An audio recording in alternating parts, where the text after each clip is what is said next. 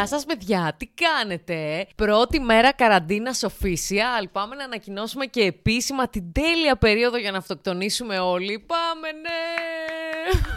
και κλαίμε τώρα όλοι μαζί.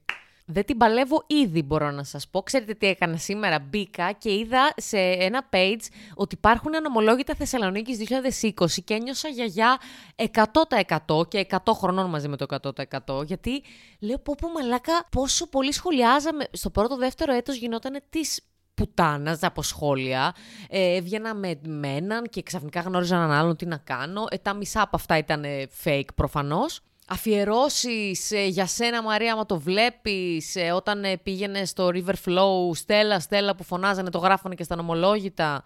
Χαχά, είσαι πολύ γλυκούλης κάποιες. Τίποτα, κουκλάρα μόνο αλήθειες που λέγανε κάποιοι έτσι με πιο βράχνη φωνή να ούμε. Λες και έχουν νερό εντωμεταξύ στο στόμα και πάει να του χυθεί και είναι αυτό το πράγμα.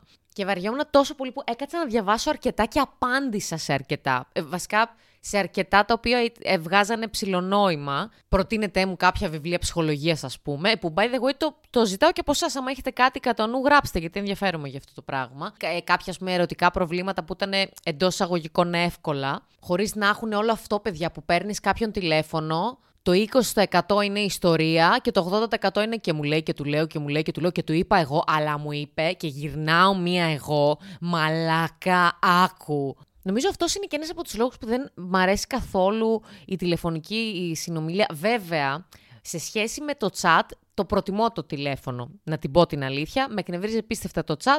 Τσακώνεσαι 100 εκατομμύρια χιλιάδες φορές. Μπορεί να πανερμηνευτεί πανεύκολα το μήνυμα που έχεις στείλει. Ε, δεν ξέρω. Επίσης, εγώ δεν βάζω και emojis, emoticons, οτιδήποτε έχει να κάνει με φατσούλα. Δεν βάζω εύκολα. Και χτες που ήρθε ο αδερφός μου στο σπίτι και πήγαμε να τσακωθούμε, ορίστε, να ορίστε ένα ζωντανό παράδειγμα. Ήρθε ο αδερφός μου στο σπίτι για να μιλήσουμε και σε κάποια φάση χαζοτσακωθήκαμε και λέω ότι ήταν πολύ απότομο το ύφος σου στο, στα μηνύματα για ένα συγκεκριμένο θέμα, εν πάση περιπτώσει, που μιλούσαμε. Παιδιά, πραγματικά τα έστελνα σε φάση. Ε, Πες μου, τι εννοείς ακριβώς, και το μήνυμα ήταν τόσο ξερό που πραγματικά θα μπορούσε να ήταν. Τι εννοείς. Α, δεν ξέρω. Θέλεις να τα πούμε καλύτερα μετά. Δηλαδή, πανεφ... Ε, μέχρι και εγώ ίδια παρεξήγησα το ίδιο μου το μήνυμα. Πόσο inception να γίνει πλέον αυτό το πράγμα. Αλλά δεν έχουμε και πολλές επιλογές τώρα στο lockdown, παιδιά. Αρχίζει και τρελαίνεται η φάση σιγά-σιγά. Τρελαίνεται, είπα, ε. Φοβερή χρήση της ελληνικής γλώσσας. Αρχίζει και μας τρελαίνει η φάση σιγά-σιγά.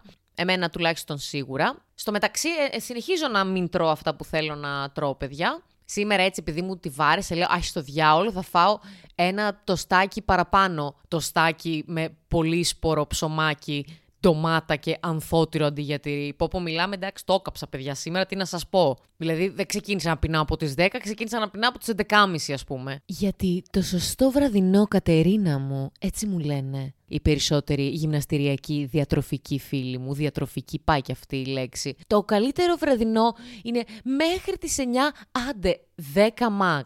Τι να πω τώρα εγώ που όταν ξημεροβραδιαζόμουν το προηγούμενο εξάμεινο σε σπίτια φίλων, μέχρι τις 4-5 ώρα το πρωί. Μιλάς, μιλάς και όσο μιλάς, ξοδεύεις ενέργεια, γελάς, σε πονάει κοιλιά σου από το γέλιο και λες: Αυτό τώρα μπορεί να είναι και επειδή πεινάω. Οπότε ας φάω καλού κακού. Είχα αυτό το πράγμα. Μόλις ένιωθα λίγο αυτό το ότι ούτε καν πεινάς, μια λιγούρα. Και θες να το δικαιολογήσεις σαν πίνω, οπότε παραγγέλνεις κανονικά.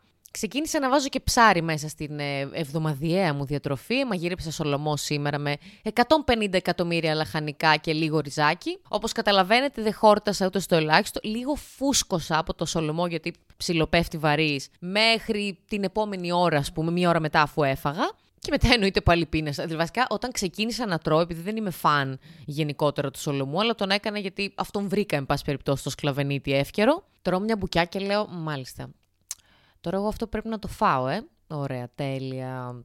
Στο ψυγείο έχω μόνο πρασινάδες. Γάμισε, μπρος γκρεμός και πίσω χόρτα. Δεν πειράζει, άντε, το φάω. Αυτή είναι, παιδιά, η διατροφή με αυτό το διάστημα. Δεν πειράζει, ας το φάω. Δεν ξέρω ο κόσμος πώς προσαρμόζεται με μια διατροφή. Εγώ αρχίζω και εκνευρίζομαι σιγά σιγά. Και μου το είπε ο Γαβρίλ, μωρό μου, αγάπη μου, άμα με ακούς. Επειδή με είχε δει έτσι πολύ ε, με θετικά vibes την πρώτη εβδομάδα, που του λέω: εντάξει, κάνω διατροφή, κοίτα, έχω χάσει κάποια κιλά και ε, μου αρέσει περισσότερο αυτός ο τρόπος ζωής. Μου λέει: Καλά. Κάτσε να περάσει καμιά εβδομάδα ακόμα, θα βάζεις τις ποσότητες και θα σε άντε ίσω βάλω και λίγες κουταλιές παραπάνω, εσύ στο διάολο.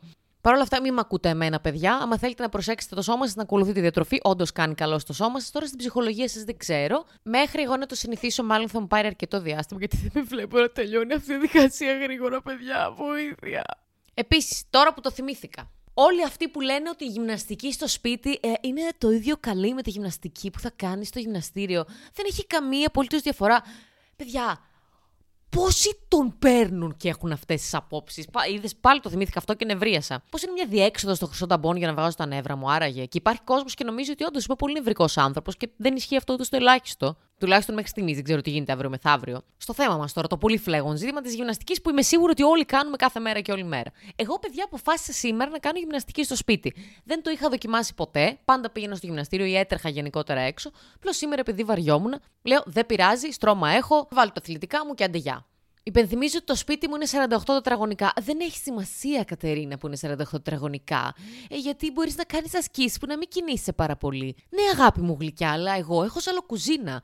Εγώ μόνο στο σαλόνι μπορώ να κάνω τη γυμναστική. Και μετά από, από πάνω μέχρι κάτω μυρίζω υδροτήλα μετά τη γυμναστική. Δεν ξέρω και κανέναν άνθρωπο να μυρίζει τέλεια μετά από γυμναστική. Πρέπει να ανοίξω ένα αεριστείο χώρο. Θα πεθάνουμε από το κρύο εγώ και Φρίντα. Επίσης, δεν ξέρω, εμένα δεν με βοηθάει τόσο που δεν βλέπω άλλους ανθρώπους να γυμνάζονται παράλληλα με μένα. Δηλαδή, στα γυμναστήρια, ένα καλό, εμένα μου κάνει καλό που έβλεπα ανθρώπους να γυμνάζονται μαζί με μένα. Άσχετα που κάνανε άλλες ασκήσεις, κάθε φορά δεν έχει να κάνει. Υπήρχε κάποιος επίσης στο γυμναστήριο, ένας γυμναστής, μια γυμνάστρια, να σου δείξει πώς κάνεις την άσκηση σωστά. Ε, μα καλά, μπορεί να σου δείξει μια φορά και μετά να το ξέρεις. Όχι, γιατί πάρα πολλές φορές, είτε από κούραση, είτε από αφηρημάδα, είτε από δεν ξέρω κι εγώ τι, έλλειψη συγκέντρωσης γενικότερα, μπορεί να μην την κάνεις έτσι όπως πρέπει την άσκηση και να γυμναστείς σε άλλο σημείο στο δεξιπόδι και σε άλλο σημείο στο αριστερό πόδι. Συν το ότι δεν ξέρω, επειδή δεν έχω στάνταρ πρόγραμμα στο σπίτι, και κάνω όλα τα αερόβια που μου είχαν βάλει από το γυμναστήριό μου. Τέλος πάντων, αυτά που μου έχουν μείνει στο μυαλό και τα ξέρω και τα κάνω καλά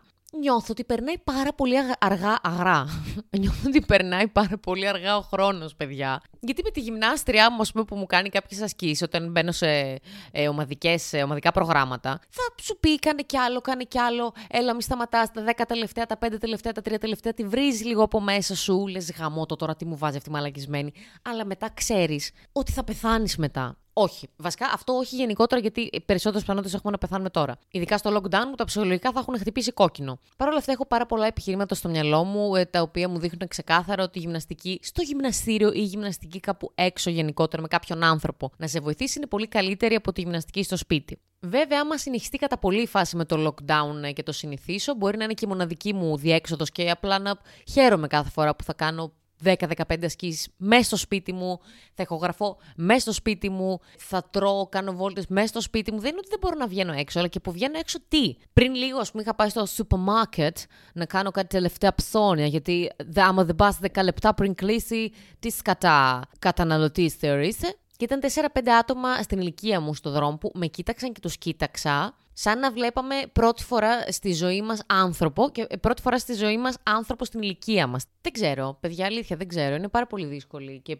πάρα πολύ περίεργη βασικά η φάση που ξανά περνάμε. Εγώ προσωπικά έχω ήδη τα πολύ πολύ αρνητικά συναισθήματα και δεν έχει ξεκινήσει, βασικά δεν έχει ξεκινήσει, δεν έχει μπει καλά καλά ακόμα το lockdown, δηλαδή δεν έχουμε φτάσει καν στη μια εβδομάδα ας πούμε να πεις ότι έτσι μας έπιασε καλά-καλά και παίρνουμε τα σκηνιά να τα δένουμε σιγά-σιγά γύρω από το λαιμό μας. Ωστόσο, σε αυτό το σημείο να υπενθυμίσω ότι όσοι θέλετε να ενημερωθείτε πολύ καλύτερα για την κατάσταση του COVID, να δείτε το podcast του Χρήστο Αθανασούλη, το γνώσης αυτών, που το αγόρι μας έχει πάρει φωτιά και κάνει και update κιόλα. κιόλα. κάνει Είμαι 60 χρονών.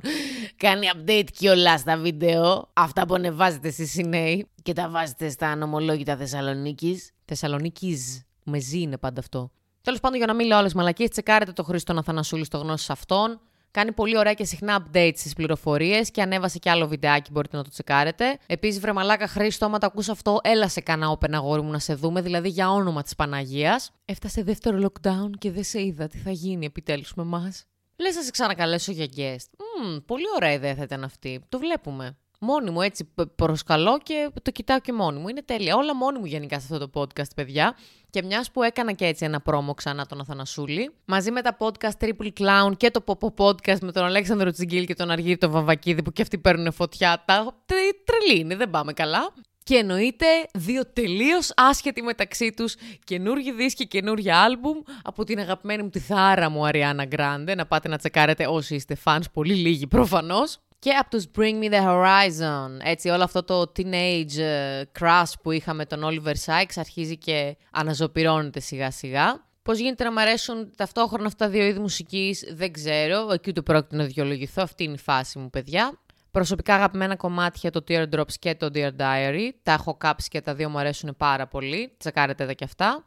Και κάποτε σας κλείνω γιατί πάω για ύπνο, οπότε καληνύχτα από μένα και θα τα πούμε κάποια στιγμή ελπίζω. Βασικά τι ελπίζω, σίγουρα θα ξαναπούμε, lockdown έχουμε. Νέα σεζόν χρυσοταμπών! Γεννήθηκε στο πρώτο lockdown και τώρα ξαναγεννιέται.